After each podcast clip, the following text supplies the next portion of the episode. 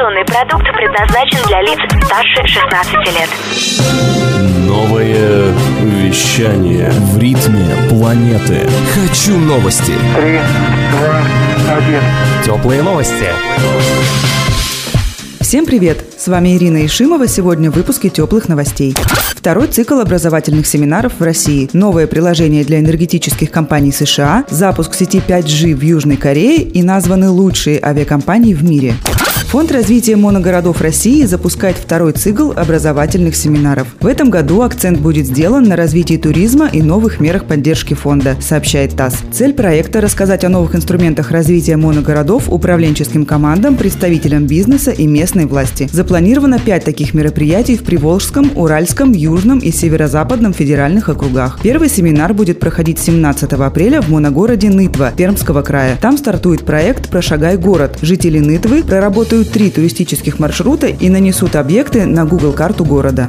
Нью-Йоркский разработчик программного обеспечения для энергетических компаний Utopus Insights объявил о запуске нового приложения Saipe, сообщает ТАСС. Приложение позволит пользователям в режиме реального времени отслеживать операции, анализировать и прогнозировать данные производительности электроэнергии. По словам разработчиков, приложение будут использовать производители, операторы, ОМ-производители и коммунальные предприятия, занимающиеся возобновляемыми источниками энергии.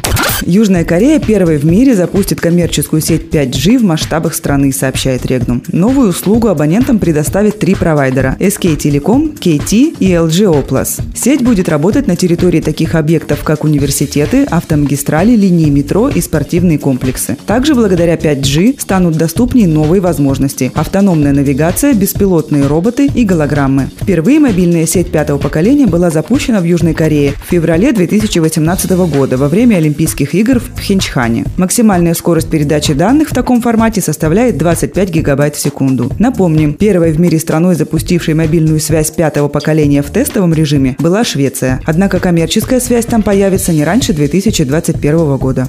Лучшей авиакомпанией мира за 2019 год признана Singapore Airlines. Об этом сообщил туристический агрегатор TripAdvisor, составивший свой рейтинг на основании голосования пользователей. В пятерку лидеров вошли Qatar Airways, тайваньская Eva Air, Emirates и Japan Airlines. Также в топ-10 оказались американская Southwest Airlines, бразильская Azul, новозеландская Air New Zealand, британский лоукостер Jet2.com и японская All Nippon Airways. Кроме того, пассажиры отметили Emirates за лучший салон первого класса, Qatar за лучший салон бизнес-класса, а Air New Zealand и Singapore Airlines за лучшие премиум эконом и эконом-классы. Среди российских авиаперевозчиков лучшим названа дочерняя компания Аэрофлота «Россия». Это были теплые новости. Меня зовут Ирина Ишимова. Всем пока.